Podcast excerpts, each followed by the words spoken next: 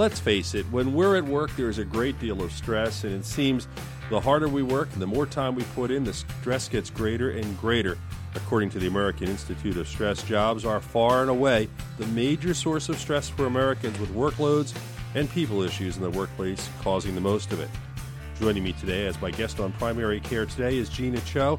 She's co-author of The Anxious Lawyer, an eight-week guide to a joyful and satisfying law practice through mindfulness and meditation. Of course, most of us aren't really practicing law, we're practicing medicine, but many of these concepts and issues are very similar, and I thought it would be an excellent idea to have her on the program. Gina, welcome to the show.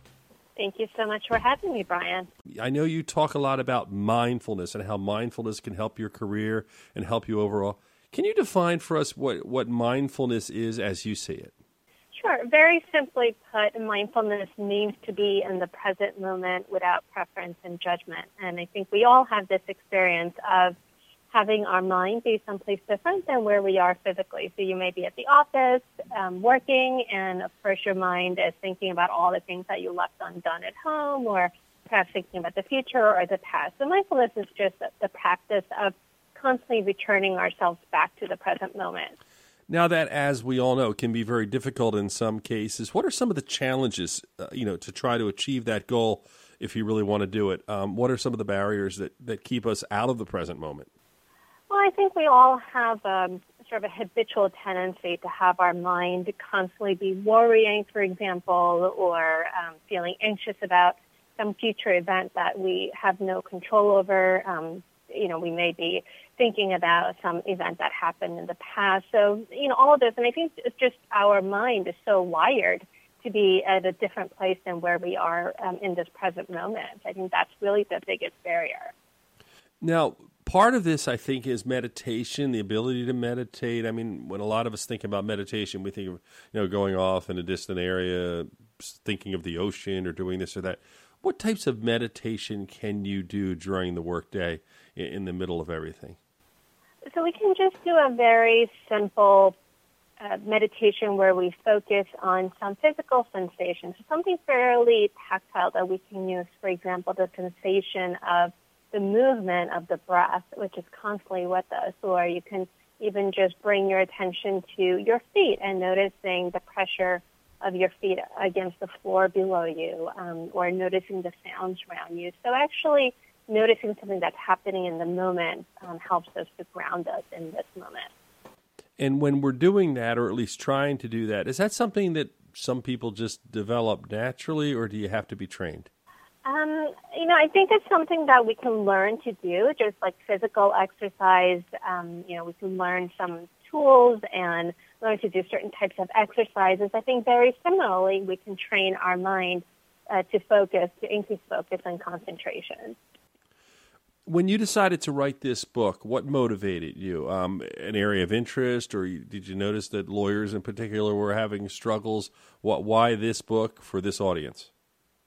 Well, I think as the title suggests, I used to be the anxious lawyer, um, and I think, you know, anxiety is so prevalent, of course, not just in law, but certainly in medicine. Um, I talked to a lot of um, doctors who are also experiencing anxiety, and it's just sort of wanting to control something that is beyond our control. Some future event, we want to deliver the right outcome for our patients or our clients, and you know, this sort of um, sense of incredibly high expectations of ourselves. Um, and we also can be very, very critical of ourselves, you know, not really um, giving ourselves a break when things don't go as anticipated, and sort of allowing ourselves to be flexible. Well, you know, you bring up an interesting point. I think many people, not all, but many people who strive and do the work to become a lawyer or to become a physician, they're probably pretty driven, and they're used to achieving goals, setting goals, and, and, and meeting them. And you're right. When you're probably in a busy law practice, I don't practice law, but I can only imagine. And in medicine, I can tell you, you know, things just don't turn out the way you plan, probably most of the time. I mean, you're always being surprised uh, by yeah. things. And if you if you can't handle that, or, or how you deal with it, can have a big part in your day-to-day feelings about yourself. Yeah, and I think part of that is this practice of compassion towards yourself and others, which is um, a core component of any mindfulness practice, and we certainly discuss this a lot in the book. And you know, can we sort of treat ourselves as we, as we would um, someone that we deeply care about? And I think because we're so type A and we're very, very driven, um, as you mentioned, we can sort of use the stick to motivate ourselves. And, you know, what would it be like if we replaced it with a carrot? And I think if we just start to sort of tune in to that narrative that's constantly in our mind, um, you know, it's very critical and very, very harsh. Um, and I think that can stop us from being our best selves. You know, it can really stifle our ability to be creative, think outside the box, um, et cetera. You're listening to Primary Care Today on Reach M D. My guest is Gina Cho. She is co-author of The Anxious Lawyer, and we are talking about mindfulness, dealing with stress. And uh, one of the things that I know when I talk to my colleagues, it's they feel that there's more work each and every day. It seems like uh, what they might have done a year ago seemed easy compared to new stresses, whether they be economic stresses, more paperwork, uh, the challenges of the electronic medical world and medicine, those sorts of things. Uh, when people see that and they get frustrated by that, that's a natural feeling. How do they offset it? What, like, what would you suggest for people in that situation where they feel I'm, I'm getting, you know, it's closing in on me?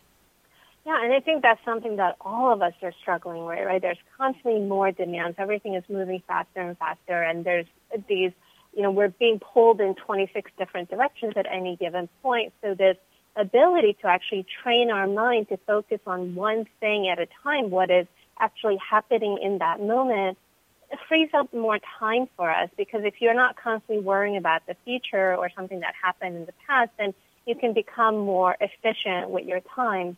Also, I think it helps you understand your own boundaries. Um, you know, the truth of the matter is every single one of us is only given one thousand four hundred forty minutes a day, and so we have to actually be choosy about what we decide to spend our time doing. And, you know, part of, I think, mindfulness practice is recognizing when you're just stressed, you know, when you're just spread way too thin and saying, no, I can't take on this additional obligation or request that's being placed on me.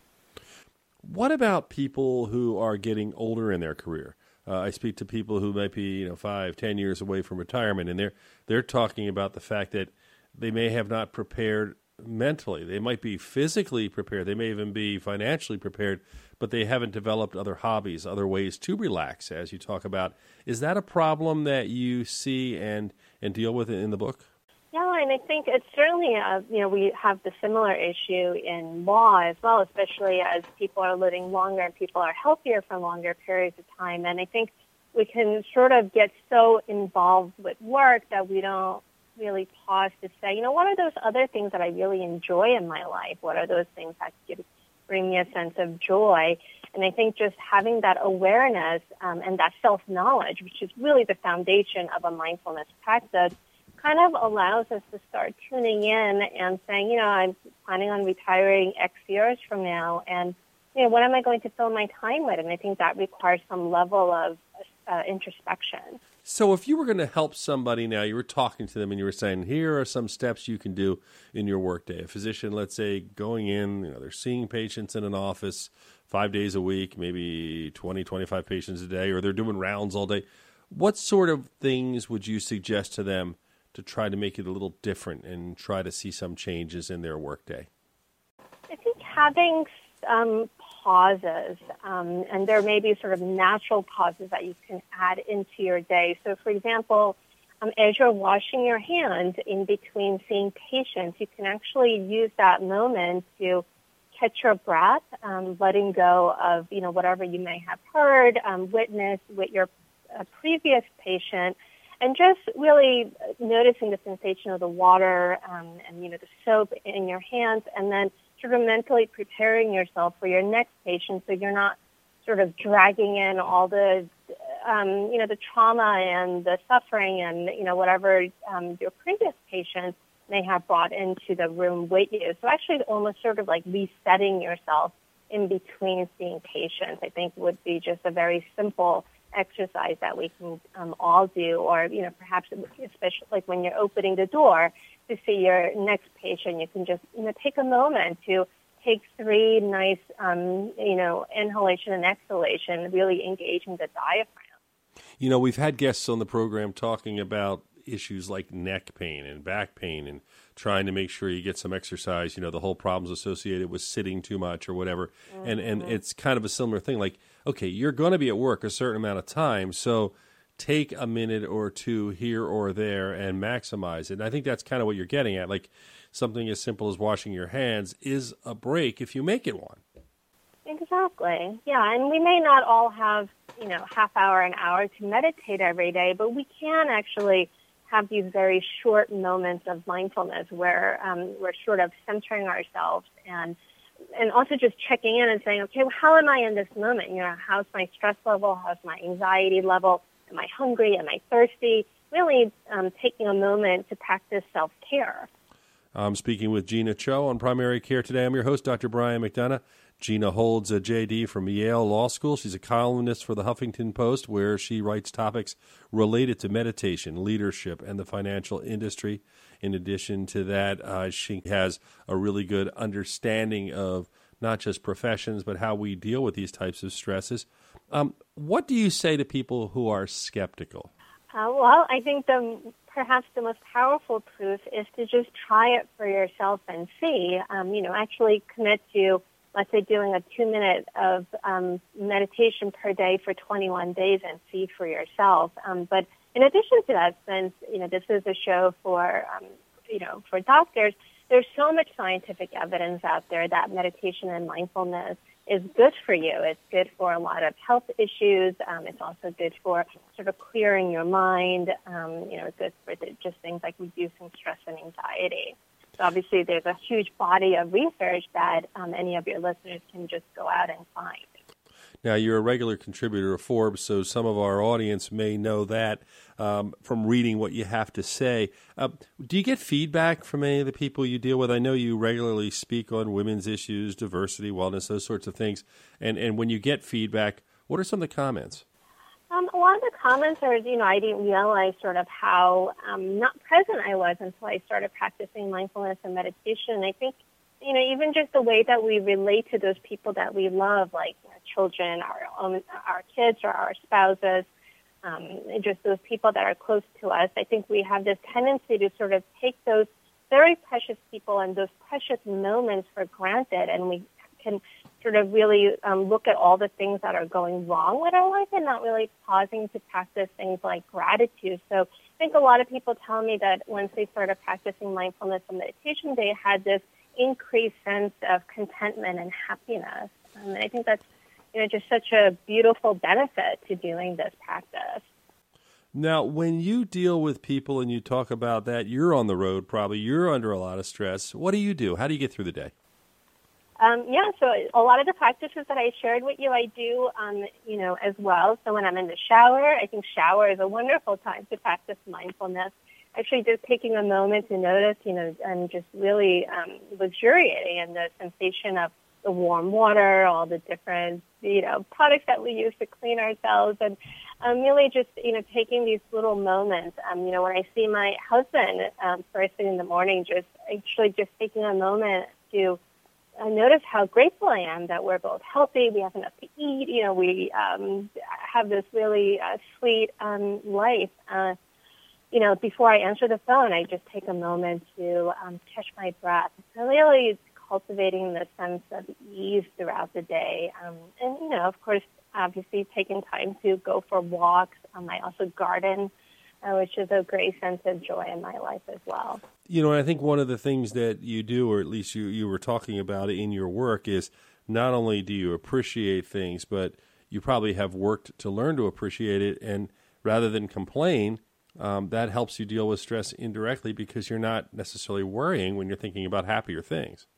Yeah, yeah. And of course, our brain is hardwired to have this negativity bias where we're constantly sort of on the lookout for all the things that can go wrong in our life. So I think it's really important to sort of intentionally train our mind so it's more balanced. It's not constantly looking for, um, you know, what can go wrong and what is, you know, wrong with my life, and actually, um, you know, really um, having that sense of, um, you know, just happiness and gratitude for all the gifts that we do have in our life. Anything that I didn't ask you that you wanted to bring up um, and, and discuss with us uh, before the program ends? Um, you know, I, I, again, I think really just I want to encourage everyone to just you know, commit to a very short practice on a daily basis and um, and just see, you know, if that makes a difference. I think that's really the most powerful proof is to see for yourself. Gina Cho, I want to thank you for joining us on Primary Care Today. It's been very interesting. Hopefully we'll all take a page out of your book, so to speak, and, and begin trying to at least get some relaxation in the day.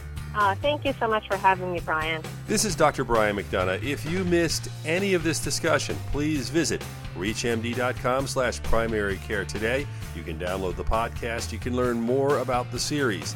Thank you for listening and being a part of the knowledge.